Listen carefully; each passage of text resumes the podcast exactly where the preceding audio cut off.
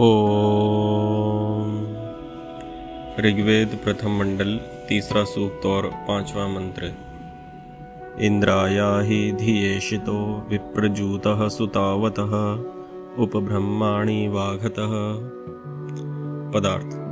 इंद्र, हे परमेश्वर, धिया, निरंतर ज्ञान युक्त बुद्धि और उत्तम कर्म से इशितः प्राप्त होने और विप्रजूतः बुद्धिमान, विद्वान लोगों के जानने योग्य आप सुतावतः पदार्थ विद्या के जानने वाले ब्रह्माणी, ब्राह्मण अर्थात जिन्होंने वेद, वेदों का अर्थ जाना है, तथा वाघतः जो यज्ञ विद्या के अनुष्ठान से सुख उत्पन्न करने वाले हैं, इन सबों को कृपा से उपाया ही प्राप्त होजिए भावार्थ। सब मनुष्यों को उचित है कि जो सब कार्य जगत की उत्पत्ति करने में आदि कारण परमेश्वर हैं उसको शुद्ध बुद्धि विज्ञान से साक्षात करना चाहिए। पिछले मंत्र में हमने चर्चा की थी कि ईश्वर ने संसार की रचना किस प्रकार से की। ईश्वर ने जो संसार की रचना अपने ज्ञान के अनुसार की, और उसी में उसने नियम सत्य के अनुसार स्थापित किए। इस मंत्र में कहा जा रहा है कि उसी सत्य का आश्रय लेकर अपनी बुद्धि को पवित्र करके हम ईश्वर के ज्ञान को समझकर, उस पर मनन चिंतन करके, अपने अंतकरण को शुद्ध करके और उसी ज्ञान के अनुसार अपने जीवन में पुरुषार्थ को करके हम ईश्वर को प्राप्त कर सकते हैं।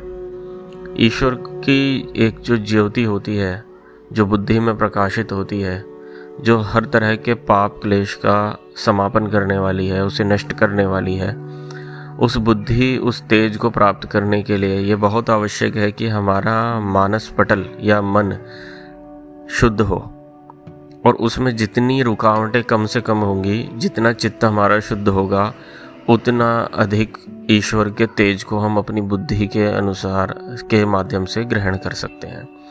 ये ठीक ऐसे ही होता है जैसे कोई एक स्पंज रस को ग्रहण करता है। आप एक सूखे स्पंज को पानी में डाल दीजिए। तो वह पानी को चूसेगा।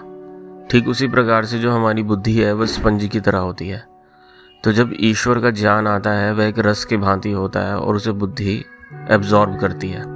उस तेज में वह नहाती है और उस तेज के को धारण करके, उस ज्ञान को धारण करके जब हम अपने जीवन में पुरुषार्थ करते हैं, तब हमारे हर कार्य और उसके फल दिव्य हो जाते हैं। हमें दिव्य कर्मों को करके दिव्यता को प्राप्त होते हैं। दिव्य का शाब्दिक अर्थ है प्रकाशित होना या चमकना।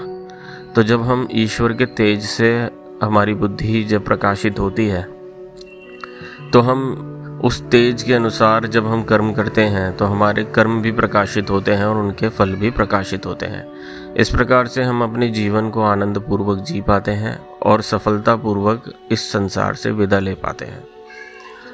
तो ये एक बहुत उत्तम अर्थ स्वामी दयानंद ने इस मंत्र का किया है, जिसको समझना बेहद आवश्यक है।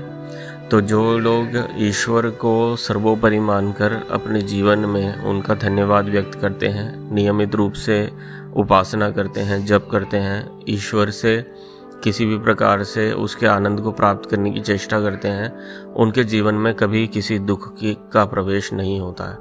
जो भी एडवर्स कंडीशन या विपरीत परिस्थितियाँ होती हैं, उसको वे बहुत ही सरलतापूर्वक उसमें से निकलकर अपना मार्ग प्रशस्त कर लेते हैं।